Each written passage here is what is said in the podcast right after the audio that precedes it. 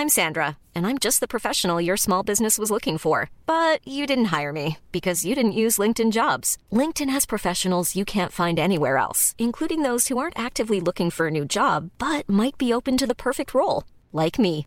In a given month, over 70% of LinkedIn users don't visit other leading job sites. So if you're not looking on LinkedIn, you'll miss out on great candidates like Sandra. Start hiring professionals like a professional. Post your free job on linkedin.com/people today.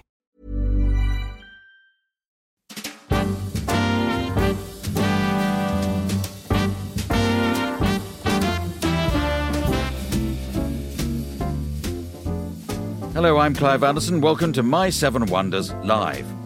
In the My Seven Wonders podcast, I ask a special guest to select and talk about the seven wonders of his or her world. This episode is one of several we recorded in front of a live audience at the 2022 Edinburgh Festival Fringe. And the guest joining me for this recording is a comedian who started life in Chicago, Illinois, before moving on to New York, New York, and eventually London, England. She's also appeared several times at the Edinburgh Festival Fringe, as well as on Live at the Apollo and other TV shows and comedy programmes. So here we are with an enthusiastic Edinburgh Fringe audience exploring the seven wonders of Sarah Barron. Sarah, please sit down. Thank you. Good to see you, Sarah. Good to see you, Clive. Thanks for having me. So I know you've done the Edinburgh before. You've done it once before or two or three times before? I've done it twice before in 2018 and 2019. Yeah. And then we had the old pandy. Yes. And now here I am back. Excellent. Back in action. And so tell us about your show, just to get so that... Oh, so the show is... This is my advert at the beginning. Yeah, it's at 7:15 at the Pleasance Upstairs. Yeah. And what I'll say is that we're all about to get to know each other over the course of the next hour. And there's a percentage of people in here, I can only hope, who will find me like... delightful and warm and funny. Yeah. And if that's how you feel about me, you should come to see the show. Yes. There'll be plenty of others, arguably the majority, who are like, she was too much. So if I strike you as in any way grating, then you should skip it. Well, that's very decent. That's it, right? Yeah. Like, that's the whole thing, is that, you know, it's an hour of stand-up. I worked hard on it. Sometimes I think it's good. Other times I don't like it. Do you know, a comedian sometimes say, a funny thing happened to me on the way to the theatre. That was like a stand-up thing. Yes. Well, I don't say it's a funny thing, but it's one of those odd things happened to me on the way here. So Edinburgh's great for walking around, because people are, it's like the Nashville of comedy. So people, I know him, I know her. And a very charming woman came up. She's, Clive Anderson, can I have a selfie? So we had a selfie together. She gave me a big hug, and I asked her what she was going to do, and she told me. And she said, what are you about to do? I said, well, I'm going to do my show. And she said, okay, bye. She said, if you're such a big fan, you want a selfie, surely you want to know what my show is and come to see it. But it didn't even cross her mind. She just wanted that selfie. Yes, I think she did. Did you enjoy the hug, or do you get overwhelmed when that happens? They want to touch you? I'm not a natural hugger myself. I can tell that just looking at you. So COVID for me, when everyone had to be standoffish, is how I've always been. But I've never known, in my sort of dealings with show business, welcoming guests on, I've never quite known what to do, because often people sort of embrace as their old friends. How do you feel about a handshake? Well, handshake I've done, but I've also this. I used to do this. Give me a hard one. No. Oh, sorry. Give me a firm shake. Okay. Firm shake. Fine, I just want to demonstrate something. Okay. For a couple of times, I tried it with the females, and I sort of kissed their hand. Oh. And it just looked creepy. It felt creepy just now. Yes, and I didn't even do it. I was just explaining it. That's so. Anyway, no hugging. You tried kissing. That went poorly, and now you're thrilled by COVID because people died, but at least you didn't have to touch anyone. Exactly. Fantastic. Okay, good. You've got it in one. Okay, you've summed me up so quickly. I got it. Just met me. Now, just so that we can sketch on your background, I know from my deep, deep research that you started life in Chicago. Yes. And then you went to New York for a while. Yes, and now you live in England, London, I think. But that's correct. Yeah. Yes, and you've married somebody British. Yes. Now, did you meet somebody British in America, and then you came home with here, or did you meet him here? And yes, this is the history. Yeah, and I'm so interested in where you got it, because it's all correct, but I'm nonetheless it's right. Yeah. And not available online, and yet you found it anyway, which suggests you've been doing this a while. I found it online. Okay, so yes, I was living in New York. I went there for university. I'm from the area of Chicago. I'm from is sort of like if you picture, anyone seen Ferris Bueller's Day Off? Yes. So I'm from the wrong side of the tracks of that area, which is like suburban Chicago. Okay. Went to school, went to university in New York City. I'd been living there about 14 years, and I was out one night, and I met this guy who is a Mancunian. Yeah. I know, my absolute favorite. And I do so many impressions of him in my show. Mm. Like he is very relevant to my show, but my attempt at a Northern accent would be the worst thing that happened to all of us. So I can never do the Northern. Oh, go on. It's almost like you want to embarrass me for fun. What if I do this? Okay, no, I'm just kidding. I do a Cockney one on the show, if that can lure you in. Okay. No. All right, hold on. Someone who is Northern, say right now, say the word pies. Pies. You again. Pies. That one. Pies. I told you. No, yeah, exactly. Yeah. Do it. Embarrass yourself. Yeah. No applause. Yeah. No. I've lived here long enough to know that was going to happen, anyway. It's very good you can do an impression of somebody as long as they repeat the word several times. You just say it a few more times. Yeah. So anyway, he was in New York for work. We met. And I know this is the cheesiest phrase, but it's true.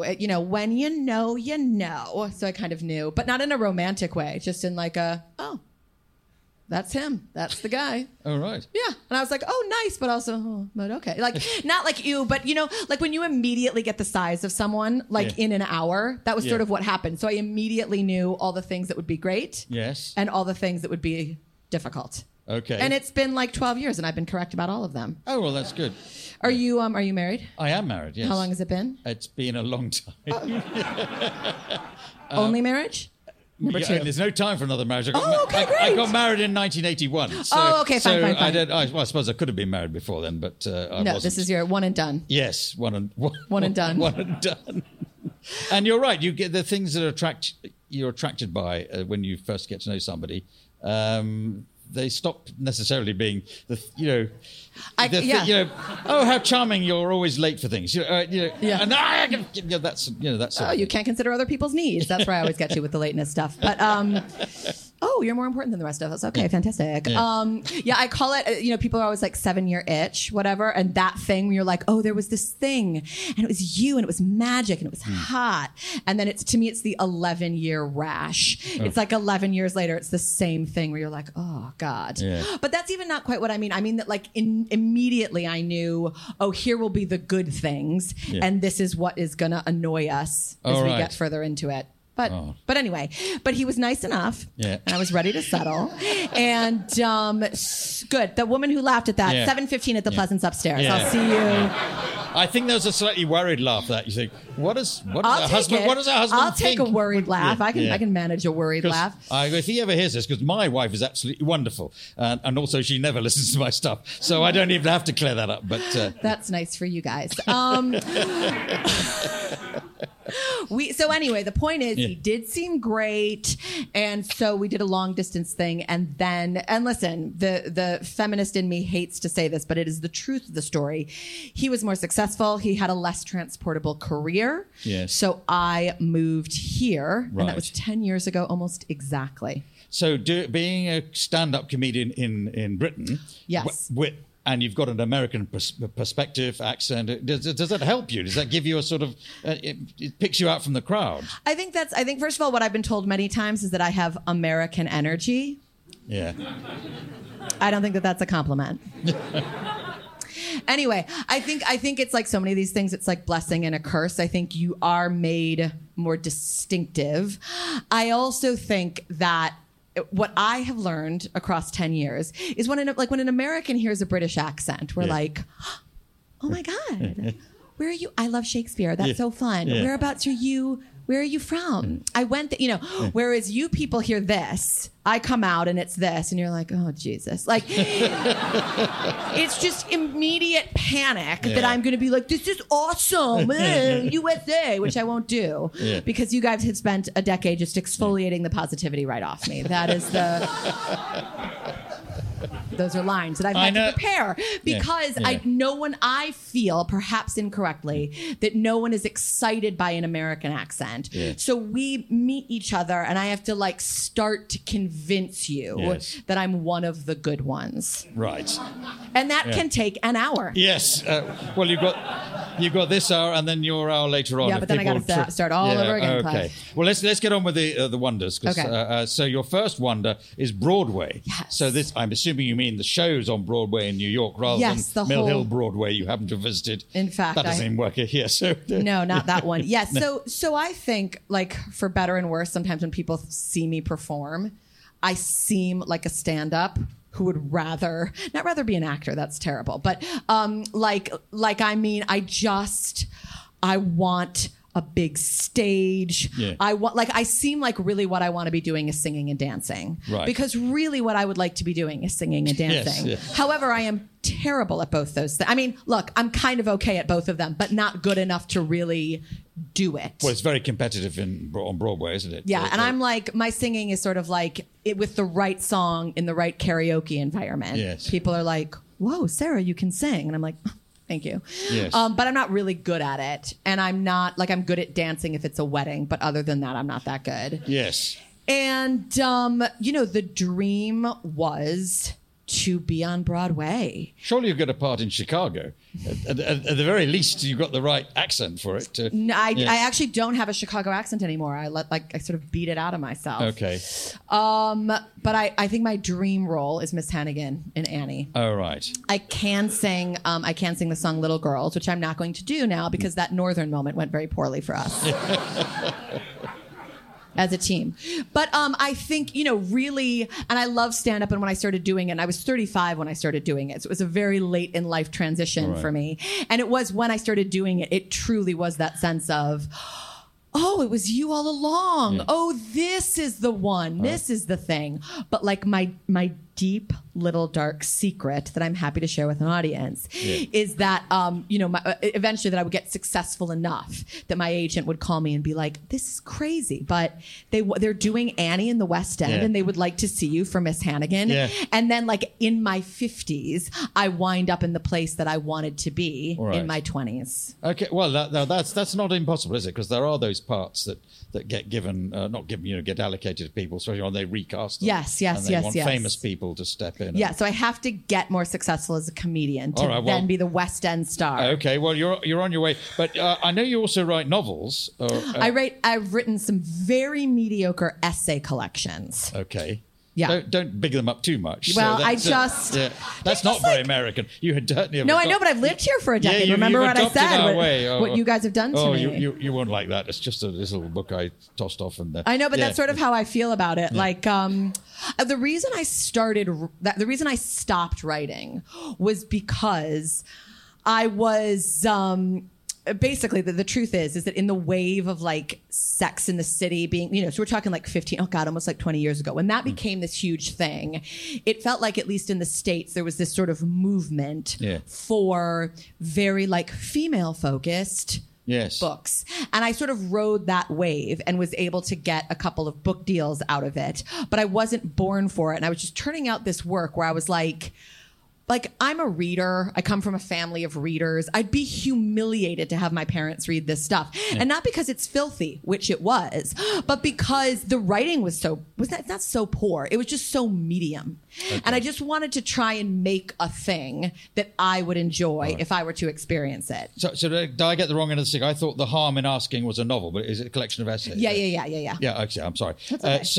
So between, let's say, university days and then 35, you're a stand-up comedian. Were you writing books or did you have other jobs that... let me think. There was like a lot of the waitressing, which is a thing in New York because, because of the tips, you make really good money and, really good money for your 20s. Yeah. And so I would sort of do that. And then I tried stand-up for 9 months. Like I did become obsessed with it when I was about 22. And then I tried it. And most people then keep doing it. But I would get... So interesting to me because when people find out that you do stand-up, they're like, oh God, I could think of nothing more terrifying. And I'm like, oh yeah, it's I'm scared every day. I'm always scared by it. But basically, when I tried it at 22, I would get so so overwhelmed by the panic of it all. And I sort of had a vague sense of what I wanted to say, but no idea how to turn that into something funny. But Broadway's your wonder because you love it to go to? Or because it was the thing that made me realize that what I wanted was to stand up on a stage. Okay. And it is the thing to which I hope I can ultimately return in my 50s. Yes. Okay. Which is a long way off, obviously. Obviously. Now, it's a long way off for me as well, but from a different direction. Sure. So that's Broadway. And you... Would you put West End alongside Broadway? Do you find that as good or nearly as good or even better or what? God, that's so interesting. I feel like... I want to ask the audience, but I understand that's not the dynamic here. I feel like there's like shows that you want to see in New York. Yeah. And then there are shows that you would want to see in London. Well, there's quite a lot of overlap, isn't there? Yeah, so but Hamilton's big in New York and it's come to London. Although, I have to tell you, I saw Hamilton in London and I was ready to be such a little snot about it. Yeah. And my husband and I went to see it and I mean, my thing is always like, make sure I win you over and I will only ever say wonderful things about your country because I want you to like me, blah, blah, blah. It's my adopted home. I choose to live here. My son is English, blah, blah, blah. Yeah. But my truth is that we were watching Hamilton and I was like, these are New Yorkers. And I said to my husband, I went... They brought New Yorkers in. Yes. Fully British actor. Like, there was not an American actor among them. And they were brilliant. And so that has disproved my whole opinion. Yeah. But basically, I saw a production here of a chorus line that I thought, But then Hamilton made that, sort of righted that wrong. I think the quality of dancing in the West End of London has gone up. No, because of the influence of American shows coming. I'm trying to compete with... Because now New York and London tend to have... It's just much not all the same shows, but there's quite a lot of shows, which are... And they're in Tokyo and in, Australia as well. Some of the... That's the dream of people. You get Les Miserables to work. You don't want it just in one place. You want it everywhere. Oh, my gosh, yeah. Get that. Andrew Lloyd Webber, I think, has done the same thing occasionally, having things around the world. But anyway, so Broadway, and I don't know why I threw in let's compare West End. But so let's go on to your next wonder, which is the NHS. Oh. Yeah. It is like I will sort of say half jokingly that the reason that I married my husband was for access to the NHS. Like, you're quite an old romantic. I really am. Yeah. I just find when people, no offense, because you said your wife was wonderful, but I get very uncomfortable when people when people say how amazing their partners are. I'm like, isn't that private for you? Whereas when someone's like, oh my God, he drove me crazy. I'm like, let's get this conversation started. Yeah. Now we can do it. Oh. So I have a real hypochondriacal component to me. Right. So my mother is I come from this long line of hypochondriacs. Yeah. So I love medical care. Okay. I want everything investigated all the time, always. Yes. Also, I'm like a freelance person. So I've never in the US, like I've never had that sort of healthcare that you have to have from a job. Yes. Also, I'm very, very tight. I'm very cheap. Yeah. Like I hate spending money. So this all sort of culminates in the fact that when I was still in New York, I would teach like adult continuing ed, like writing classes. Yeah. And I had an English woman and she was one of the students. She was living in New York and she was like working on this essay that she was trying to make funny. And it was about how part of the reason she wanted to live in America was because she was a hypochondriac. And I was like, what are you talking about? Like, you come from the land of free healthcare. And she was like, no, but you never want to be a drain on the NHS. And I was like, oh, I'll be a drain on the NHS. So let me drain it. The NHS is beginning some financial difficulties recently. Now we know why. Because and truly, my husband, like, there are just, there are different things in a marriage where you're like, I can't do it. You do it. You do it. And any time we need someone to get aggressive in a medical capacity, I'm like, put me on the phone. I'll get this done. And like, I get a follow up in the night because I'm so annoying to deal with. I'm overstating this slightly. Please stay on my side. Yeah. But basically, I just, and all joking aside, the idea of just that, like, free upon the point of need, it is there for you no matter what, is one of like 8 different reasons that I'm never moving back to America. Okay. All right. Well, it's because sometimes there's a bit of criticism of the NHS, so it's good to have its positive side built up. But like, this is the immigrant perspective, where you're just like, oh, this is... And I'm not saying that I haven't knocked up against certain issues, but just the ethos of it all and even the reality of it, I'm always like, all grateful. Right. Okay. Well, I was just saying...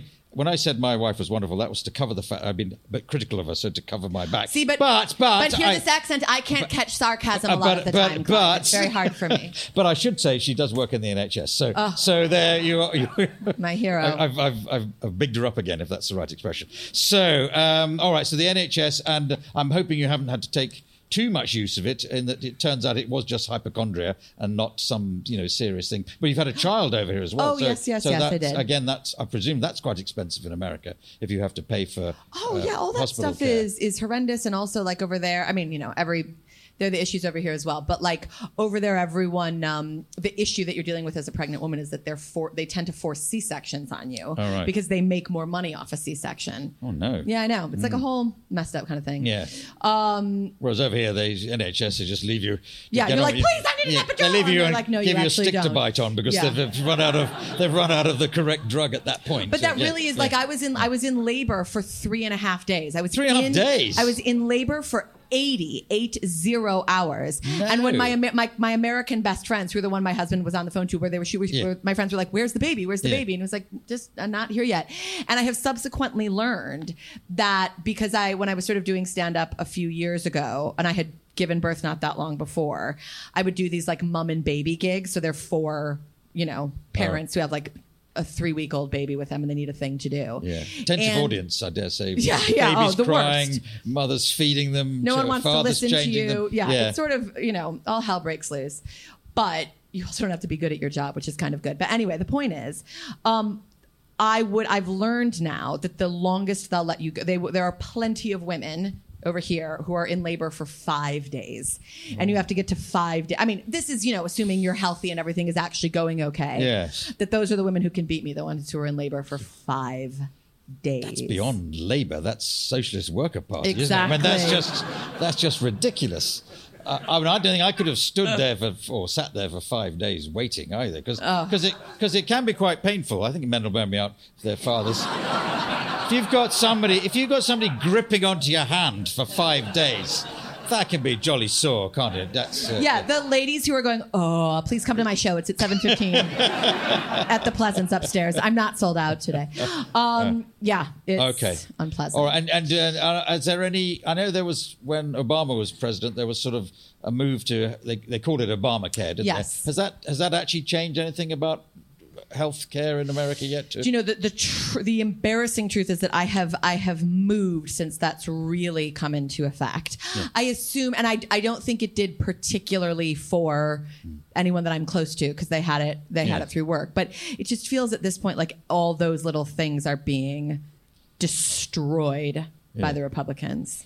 Well, of course, the Democrats are in power at the moment, so but they managed to ruin things. Okay, all right. So that's quite good. The NHS has been bigged up there, and your next one is the law. And are you talking the law generally, American law, English law, Scots law? And you have a history in the law yourself, if I'm not mistaken. Yes, I was a lawyer. Yes. I feel like really what I think I wanted to be, other than a Broadway actor, is a lawyer, because I love justice. Right. I really... Well, you sometimes get that in the... No, well, this is the thing. The reality of the law would probably not be for me. Yeah. And I don't think I have quite the brains and the dedication to pass the exam. I don't think that's going to work for me. But I just like when things are fair. Yeah. And one of my formative moments as a teenager is I got into a car accident and it wasn't my fault. Okay. So I looked like sort of the irresponsible. I was delivering pizza at the time. Okay. And while I was using my parents' car to deliver pizza, I pulled out of someone's driveway and this guy rammed into me. So and you're pulling into the road. And I'm coming out like this and this car does this. Yes. Okay. And basically... The guy was real nasty to me. Mm. So he's like a 40-something man at the time, and I'm like a 17-year-old girl. Right. And he comes for me real hard, and he's like, I'm a lawyer. Okay. And then I wind up like telling my parents the story, and my parents are listening to it, like being like, I think you're in the right here. Like, I think some old man at the time, was yelling at you, but you're right. So I make the decision to defend myself in traffic court. Oh, wow. And I beat him. Oh, well done. I know. Oh, well. And my parents, there's nothing I will ever do that will make my parents prouder than that. Like, it was, my father was like, He was so happy, not because I was winning, but because he knew I was right. Yeah. And I understand the law isn't really justice, but in my simple head it is. Oh. And I just like the idea. Again, this is my 50s are going to be somehow I get incredibly rich and famous like in the next 5 years. And then I go, okay, that was fine. And then simultaneously, Clive, I get to be on Broadway. Well, in the West End, I'll take because I don't want to go back to the U.S. Please like me. Yeah. And then I go to law school. And remember how I wasn't ready to do stand-up in my 20s? Yes. But then I was ready in my 30s. I wasn't ready to study law in my 20s, but in my 50s, I'll be one of those people who does it just to make herself smart. Well, I think that's a very good idea. I always felt I've had my careers the wrong way around because when I was a barrister and when you're young, I mean, yeah, okay, it's good fun, but people don't really want a young barrister. They want someone who looks as though he's got a bit of experience. Whereas then I went into doing, sort of television. Oh, and people don't want an old person looking. So it's the wrong way around. And but it's too late for me. But for you, you could easily go. The world is my oyster. Did you study anything like law at university? No, absolutely not. Mm. And like a lot of my, I went to this real, it was what you would call a state school. I went to a state school. So it wasn't fancy in that way, but they were just like brainy, so many brains. And so many of my like high school and like primary school friends are lawyers. Yeah. And I'm not smart enough for it, but I love the idea. And listen, I think I'd be very good in court. I think you would. I think you've got all the qualities of being able to be a barrister or an advocate in court, in that you appear to be able to speak at some length on the issues that are close to your heart. I am trying to not be one of those people who gives monosyllabic answers to make your job easier. No. I don't mean it that way. I just mean I hate when people, I know people who interview for a living and they're like, and they'll be like, how was the thing? And they'll be like, oh, how do people not know? Yeah. Just don't give me one sec. Come on. Yes, so I'm trying to give. Yeah. Good. You're giving so desperate to be liked, Clive. Yeah. We're all loving you. But whether we'll still love you if you become a lawyer, I don't know. Because nobody likes lawyers until they need one. Do you think so? No. This people don't like the. Well, even in your story there, the guy who crashed into you immediately was telling you he was a lawyer. He was trying to sort of not threaten you exactly, but intimidate you. But what about the good ones? Justice. Yes. Yeah, you need to be, and I think you'd be better off in a legal drama rather than because you could be an actress and a lawyer, and then things you're too young to remember, but you know Perry Mason used to always. Do anyone remember Perry Mason? Oh, yeah, that's what made me go. There was always a big murder case he did, which is not always the case when you're doing even criminal law, and somebody was accused of it, and he got the brief to defend her. It was often a her, and it turned out not only they couldn't prove it was her. She wasn't actually guilty. And somebody else, the real person, would leap up in court and start admitting it in the course of him cross-examining somebody else. You think, that's great. I'm going to do that. It doesn't often happen like that, unfortunately. No, well, this is, I think, as I said, I think the reality of the law is not for me. But my husband and I have these constant conversations where, you know, like if you get upset about something and you're like, okay, let me unpick why this has gotten to me as a way of trying to sort of diffuse it. Yeah. And it always comes down to something not being fair. And my husband is like continuously shocked at my lack of understanding that life is not fair. Yes. You know, and I just I know it's one of these things I understand intellectually, but when it actually happens, I'm like, what? That person's mean. And my husband's like, grow the F up, Jesus. But not yet. What are you like in sort of like restaurants or something if they don't, if the food is delivered wrong or slow? Are you a bit American in those sort of ways? It's a very interesting coming together of things because by very interesting, I mean to me and probably not to you. But so I waited tables for like 7 years professionally. So on the one hand, I'm in the side of the waiter and I am kind and I am polite and I will not be difficult. And my mother is difficult. So I try to not be like my mom, blah, blah. I know she's not listening. No offense. Yeah. So basically, but at the same time, when people are bad at that job, because I know what goes into being good at it. Yes.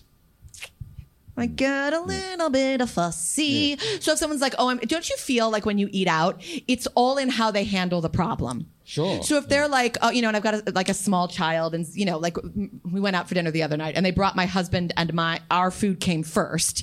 And then we had to wait 20 minutes for our kids' food. Oh, no. And you're like, this does not work with a 6-year-old. No. And they were so so apologetic, and then everything's fine. Whereas if they're like, yeah I'm sorry, they said it's going to be another 5 minutes. You're like, what?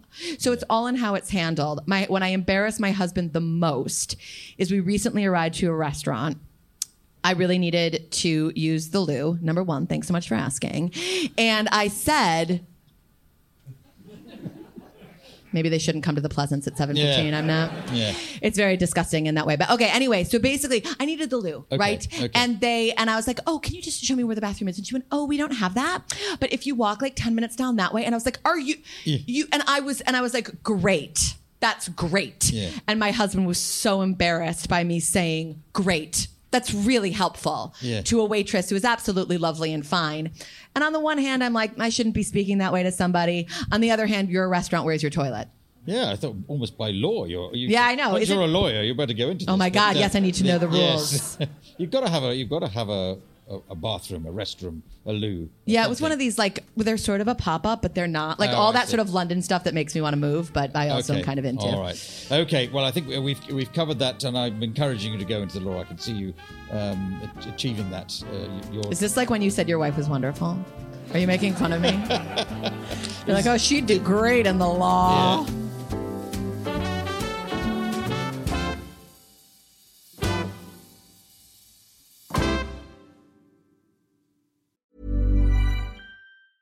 Ryan Reynolds here from Mint Mobile. With the price of just about everything going up during inflation, we thought we'd bring our prices down. So to help us, we brought in a reverse auctioneer, which is apparently a thing. Mint Mobile Unlimited Premium Wireless. How to get 30, 30, how to get 30, how to get 20, 20, 20, how to get 20, 20, how to get 15, 15, 15, 15, just $15 a month? Sold! Give it a try at mintmobile.com/switch. $45 up front for 3 months plus taxes and fees. Promo rate for new customers for limited time. Unlimited more than 40 gigabytes per month. Slows full terms at mintmobile.com. Hi, I'm Daniel, founder of Pretty Litter. Did you know cats tend to hide symptoms of sickness and pain? I learned this the hard way after losing my cat, Gingy. So I created Pretty Litter, a health monitoring litter that helps detect early signs of illness by changing colors, saving you money and potentially your cat's life. Pretty Litter is veterinarian developed, and it's the easiest way to keep tabs on your fur baby's health right at home. Go to prettylitter.com and use code ACAST for 20% off your first order and a free cat toy. Terms and conditions apply. See site for details.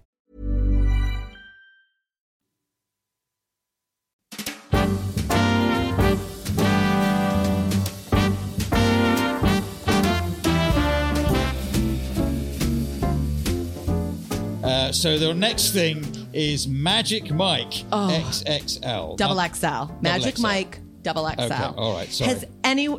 I don't want to suggest that we can tell things by people just by looking. Am I correct in assuming you have not seen Magic Mike XXL? I have not seen it. It's a movie. I know it's a movie. You know that. And if you were compiling, if anybody in this room was compiling the list of their top movies of all time. Yeah.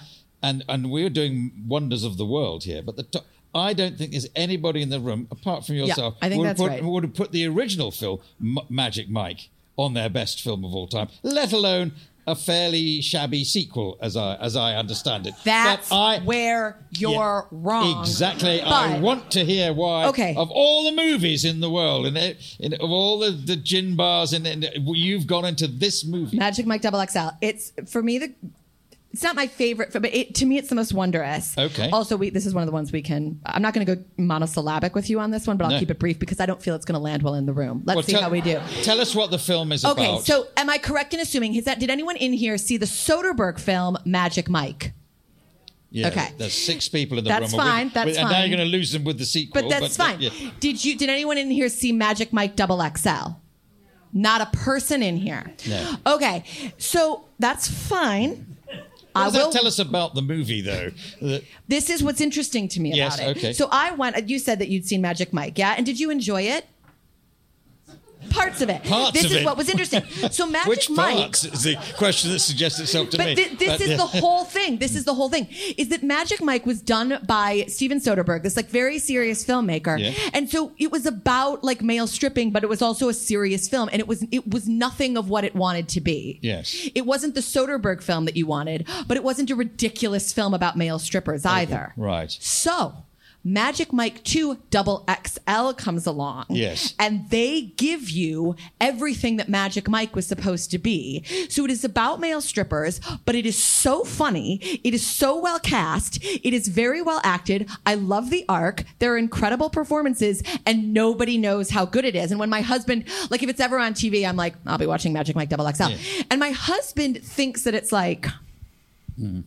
I'm doing a shimmy and shake. Like, yes. That it's sort of a sexy, and it's not sexy. It doesn't do anything for me. But as someone who just loves a show, it gives you the most incredible show. And there is sort of nothing... It's to me, it's like one of my best comfort watches. Okay. Because there's always something, I swear to God, there is always like a new performance where you're like, oh wow, that's really funny. Or it's so, Channing Tatum is a comedic genius. That's all. Right. Okay. And move on to the next. We'll move on to the next one. Yeah, no, it's the wrong choice for the room. It's directed by Gregory Jacobs, so Soderbergh didn't. Yeah, that was the whole thing. Soderbergh was like, this is not right, and they got the right guy for this job. Yes. And it's an incredible film. Is it anything like The Full Monty or something like that that more people may have seen, which has got a bit of male stripping in it? Not the most gorgeous male, but no, it's funny. Right. This is it's got more sex appeal, but without being sexy. Right. And I know you're thinking that makes it a worse film, but I think the lines that it walks as a film just endlessly interest me. Yes. And I watch it every year, and it's a glorious moment for me. All right. Well, I think if, apart from anything else, you've sold this film to this crowd. Clive, and everyone I haven't sold the film. Yeah, yeah. There's not a single person in here who's going to go watch it, but it is one of my... Yeah. Great joys in the world. Well, at least anybody found watching it at home by their partner can say, oh, I'm only watching it because I saw this wonderful comedian recommending it to me in that fantastic podcast that Clive Anderson does. This is what's going to happen. Yeah. Or was it Clive James? I can never remember which. But the one that's still alive, anyway. So the next wonder, having booked a date for watching Magic XXL... I sounded like a judge there by calling it XXL. I thought it was... anyway, never mind what it was. It's fine. My orthopedic pillow. Your orthopedic pillow. My orthopedic pillow. Yeah. So I have discovered about myself through a combination of marriage and motherhood that I am a very difficult sleeper. So I don't think of myself this way. I am not. I'm not an insomniac. That's not the thing. No. But sort of once I had a child who is now 6, I found, they say that thing that like babies, like a baby being alone is being with its mom, and I found that sort of sense of never. And he was like, God, it's the most important thing to you when it's happening, and then 6 years later you can't remember it. But silent reflux. All right. So it's this. It creates a baby, or it did in my case, who could not be put down. You can't lie them down on their backs. You're sort of like holding them for 24 hours. Oh wow! It's really, really hard. Yeah. And I found it so. Like now I remember it and it's so sweet, and I wish I could hold my little baby against my chest again. But it meant I didn't put a baby down for about 10 weeks. Oh, wow. It was really intense. And I would get like when I would see moms pushing babies in prams, I would get like so angry because my baby couldn't go in a pram. He had to be in a baby carrier all the time. And something changed in me. I really think it changed something. And I became this very difficult sleeper who needs like complete silence and complete privacy. And now this is going too hard on my husband. I was like, I tried to be funny at the beginning. It didn't work. And now it's only going to get harder. But basically, he'll be like, let me cuddle you. And I'm like, please, no one touch me while I'm sleeping. Like I need sort of these serene, pitch black silence, nothing touching me, and my orthopedic pillow. Right. And to me, my orthopedic pillow is this sort of first of all, if you don't have one, I know I didn't convince, and I wasn't ever going to convince you guys on Magic Mike XXL. The orthopedic pillow is life changing. And what makes a pillow orthopedic? Does anyone in here have one? Or something? No one in here has an orthopedic pillow. Your little group here who are, the Tempur-Pedic pillow. No one in here has a Tempur-Pedic pillow. Oh, yeah, that's also really good. That's what I'm aspiring to. This is a special section of the audience. That that has obviously done their background reading and has adopted your lifestyle. I feel very, I just want to be candid. In my, I'm very embarrassed because I knew no one would be into XXL, but I thought the orthopedic pillow people would really relate to. That was a mistake on my part. Anyway, it's a Tempur-Pedic pillow. It has this little ridge in it, and it just gives you all that neck support that you need as you start to age. And it makes the entire... And listen, this is not a young crowd. Let's be real with each other. Yeah. So everyone in here, buy an orthopedic pillow. They're not that expensive. And they just really complete the sleeping experience. Oh. And as we all get older, like, sleeping gets harder. Yes. That's what happened. My parents, like, my dad's almost 80 now. And his thing is, like, after 5.5 hours, he's, like, ready to get on with whatever time he has left. And... 7:15 at the Pleasance Upstairs. Yeah. And you know what I mean. And he's healthy and he's fine. But the point is, we're not, like, all going to get better with our sleeping. It gets harder and harder. How is an orthopedic pillow better than having, let's say, two ordinary pillows to support you? No, because there's too much movement and at this and this thing, it really holds you. Okay. This sounds like there's dozens of things that come on my Instagram feed advertising. Oh. Not just pillows, but so you need this supplement in your diet. It was that you were on Instagram. Yeah. That's why I went, oh. Yeah. I don't know. I can't get rid of the adverts. And I think, oh, this device that you can undo screws much more easily. And, oh, you can do your... And every now and then, oh, I'll buy one of those. And they arrive and they're no better than something you've had before. The average one. Yeah. Has there ever been anything that's pleasantly surprised you? In my entire life? No. You can answer that more broadly, but I'm curious, like, have you ever clicked on an ad on Instagram, bought the thing, and been like, actually, this was the one? Well, yes, I've now lost it, which sounds like it's impossible to lose. But I found something you could attach to your phone, and then you could attach that to your belt, so that because somebody stole my phone exactly a year ago, which is very tiresome. It was a proper pickpocket job. It was skillful work. Yeah. So as a criminal lawyer, I could only applaud. You don't re-applaud the police, because nowadays I knew where it was. I mean, I went home and I immediately could see where it was. Yep. The exact point it was. Then you tell the police it's there, and I'd really better leave it to you to go and get it back for me. And then 3 days later, after a massive investigation, we haven't been able to find your phone. Well, I can still tell you where it is. Anyway, it wasn't exactly because of that. But a few days later, once I got the new phone, I go to the theatre a lot because I'm interviewing people, and I managed to allow my phone to fall out of my trouser pocket and down the back of that. I can't believe having just lost a phone. So then I saw when I got the phone back, I could see an advert, and it attaches the phone and you attach it to your belt. But I took it off here, and I've lost that. Literally somebody has stolen the thing that to stop people stealing my phone. Oh, you poor thing. Yeah. I had the exact same thing. I got someone stole my phone, and then a week later it fell out of my pocket. Same thing. Yeah. Does your wife have an opinion on how you look when your phone is strapped to your belt? Everybody has an opinion on it. They're all negative. Yeah, but what were we talking about? We're talking about your orthopedic pillow. Yeah, and these are available worldwide. Orthopedic pillows. Tempur-Pedic.co.uk, baby. Yeah. Okay. So. Oh my God! Maybe they'd sponsor me one day. Yeah.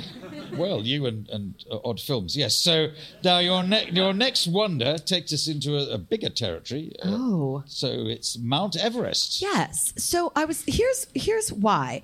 So I think the older you get, the more peace you have to make with the things that fascinate you that you will never do. Oh, right. So I, this is so like, I can't remember. Do you ever get obsessed with a book and then you can't remember the author's name? And you're like, I'm obsessed with this book. Yeah. Wait, what's the author?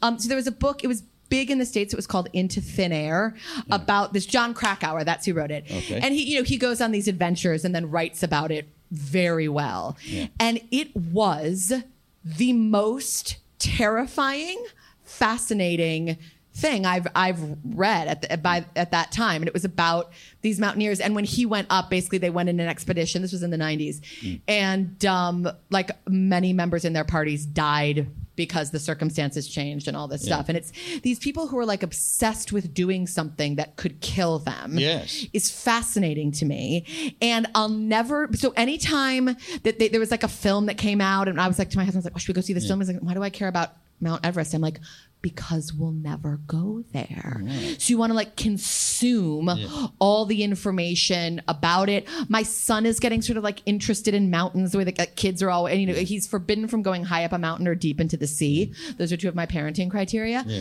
But I just, right? Like you don't want them going to, he's like, Mommy, I'll be an astronaut. I'm like, no, you won't. You're not going into outer space. You don't know. He may develop into that when he gets older. No, it's, I don't want him floating in space. I don't want him at the top of Everest. I don't want him in space. I don't want him. He's like, Mommy, can I explore the ocean? I'm like, no, I don't feel comfortable with my child going deep into the ocean. What if Buzz Aldrin's mother had been like this? It would be hopeless. I don't think my son is going to be Buzz Aldrin, but he might be. Stop it. Stop putting your son down. But isn't that better than talking about how great he is? I hate when people are like, my child is amazing. I'm like, to you.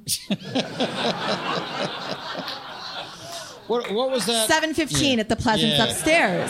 I'm saying that whenever I feel I'm saying anything reflective of my stand-up comedy. What about this film when the guy had to chop his arm off in order to escape? Exactly. From it? Yeah. And I do not find these things heroic. I'm like, I don't care. I just don't care. I'm not into these. Like I feel zero admiration for people who do death-defying things. Now that's not true about astronauts. I have admiration for astronauts and deep-sea divers. Yeah. But like, I'm not like. Oh my God, that was amazing. You could have died. How does your mother feel? I don't care. I like a good book. That's interesting to me. I just feel certain your son, when he rebels against you, will have heard all these comments you've made over the years. Oh, my God. Yeah, and do you know what? First mission to Mars, Mum. How about that? God, kill myself. I'll be away for 5 years, assuming I get back at all. I know. And you know what?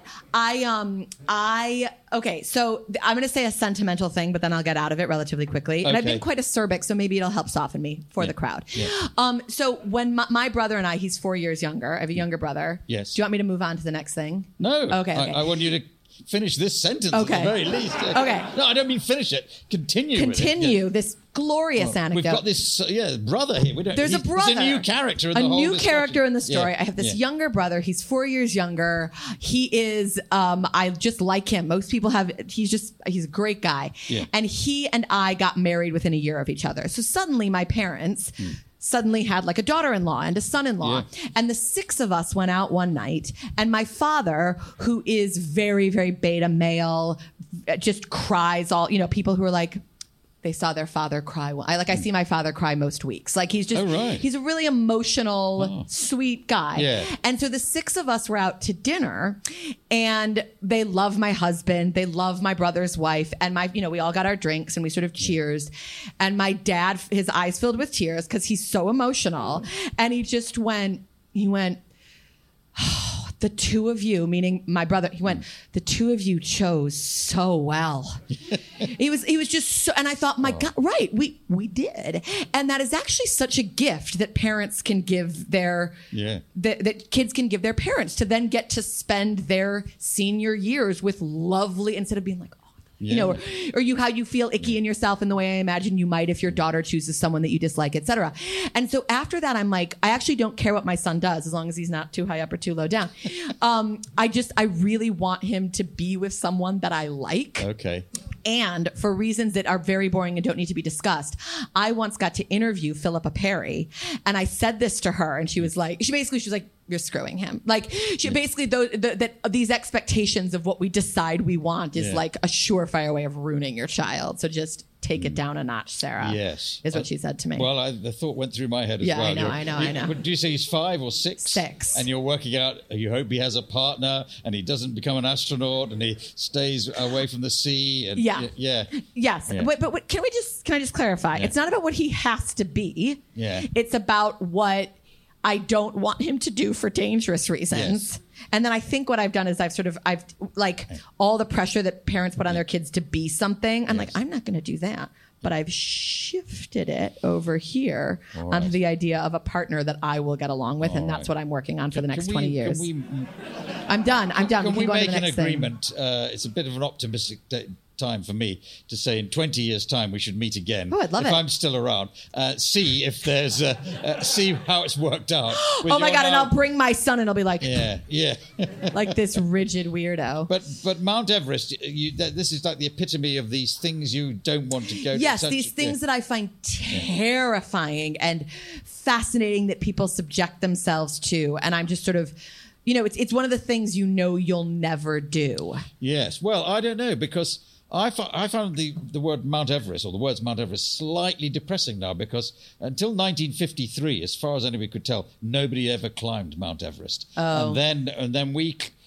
Britain claimed it was a great success because somebody from Nepal and somebody from New Zealand went on a totally British expedition. It came at the same time as the Queen was being made Queen or crowned, and that was a great thing. But since then, it's now you can't. The reason why you can't climb it very easily now is because there's 25 people in front of you, and there's rubbish on the side. It's a bit like walking around Edinburgh at the moment. There's rubbish everywhere, and there's bodies dumped in the it's the same as walking around, but there's you can't move for other people, and that's great, and I can see why that's an ultimate achievement for a mountaineer. But what's left? You've got to find a difficult route up a slightly smaller mountain just to prove, I went up the northeast route and nobody on one leg without oxygen and with a tweed jacket instead of it.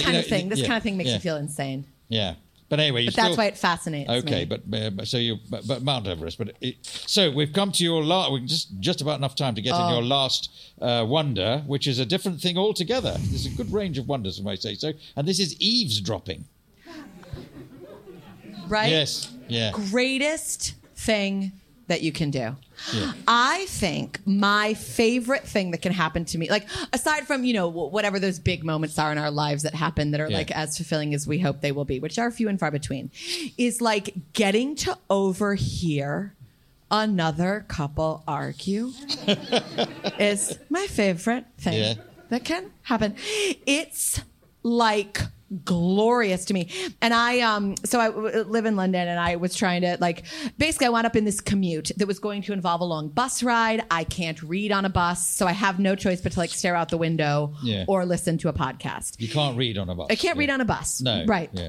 Well, there are a lot of good podcasts to listen to nowadays, so that's a good idea. Indeed, there are. It's the movement or something. You get travel sick or something. Motion sickness, I'm always surprised when people can read, Anyway. Yeah. But as I learned, I don't know about orthopedic pillows, so what do I know about people's ability to read on a bus? But anyway, so, and it was nighttime, and I had to be on this 40-minute bus, and I was like, ooh, good, what do we listen to? And I get my iPods were, the battery was flat, and I was like, classic, a 40-minute bus ride, there's nothing to look at, me and my thoughts, ooh. And then, and I am not a religious woman, but like a gift from God, the couple sat in front of me. The lady's like, well, are you hungry or not?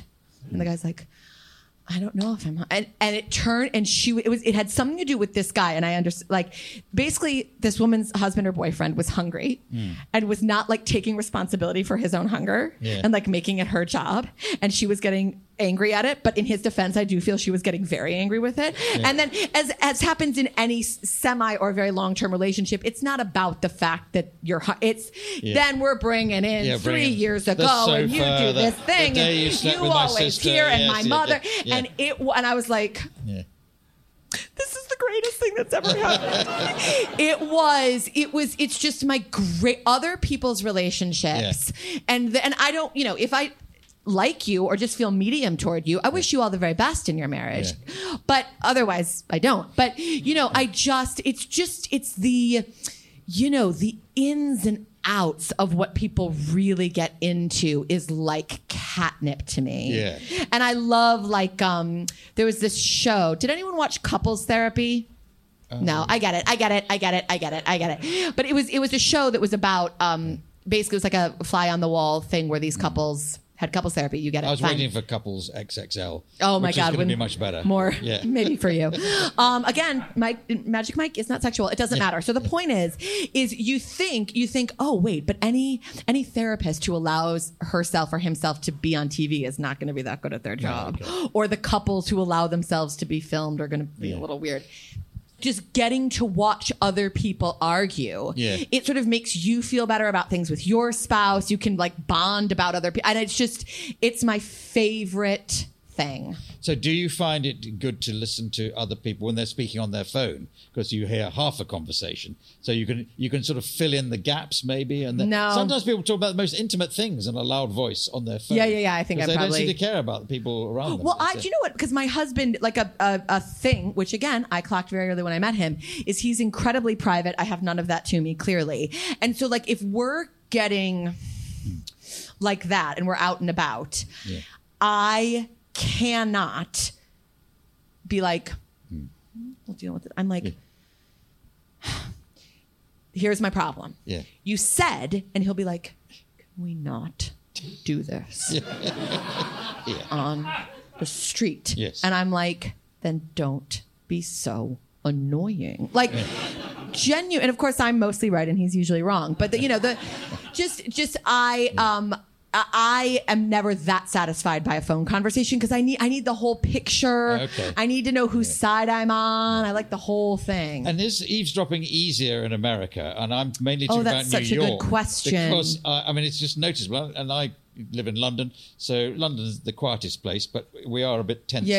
And it's quiet competition. Well, you get to a New York bar, it's everybody talking at the top of the bar. See, why is everybody shouting? But that's so true. And do you know what? And before I moved here, I came to visit, I sort of stayed for 3 months, and it was before it felt like home to me. So when I went back to New York, I remember it was December, and I arrived at JFK Airport, and I walked out, and it was freezing, and I'm not allowed to swear, am I? You can do. Oh, okay. That's up to you. But I heard these New York cabbies be like, oh, "Fuck you, motherfucker!" And I was like, "Oh, it's great to be home." I feel that, and I do, feel this sense of belonging. And I'm not from New York, but I've always felt this sense of I fit in this place, which I never quite did in Chicago, and I never quite do here. Yeah.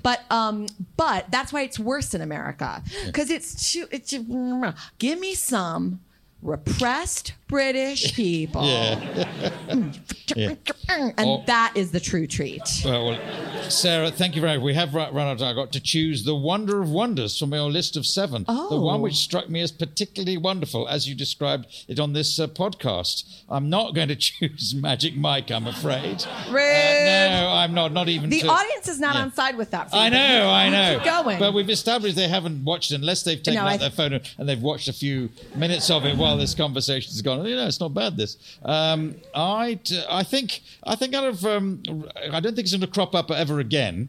The NHS might, but I think in respect to my former career, I'm going to put the law in. Oh. And so let's make the law. Okay. So, ladies and gentlemen, thank you very much for joining us, and thank you to Sarah Barron for being my guest here on My Seven Wonders. Thank you for having me. If you enjoyed this episode of My Seven Wonders, it would be wonderful if you could rate and review us on Apple, Spotify, or wherever you found us. Thank you for listening.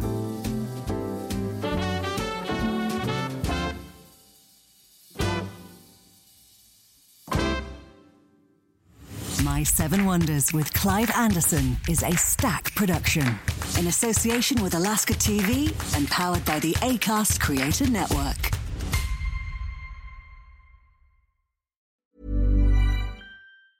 Hey, it's Danny Pellegrino from Everything Iconic. Ready to upgrade your style game without blowing your budget? Check out Quince. They've got all the good stuff, shirts and polos, activewear and fine leather goods, all at 50 to 80% less than other high-end brands. And the best part? They're all about safe, ethical and responsible manufacturing. Get that luxury vibe without the luxury price tag. Hit up quince.com/upgrade for free shipping and 365-day returns on your next order. That's quince.com/upgrade.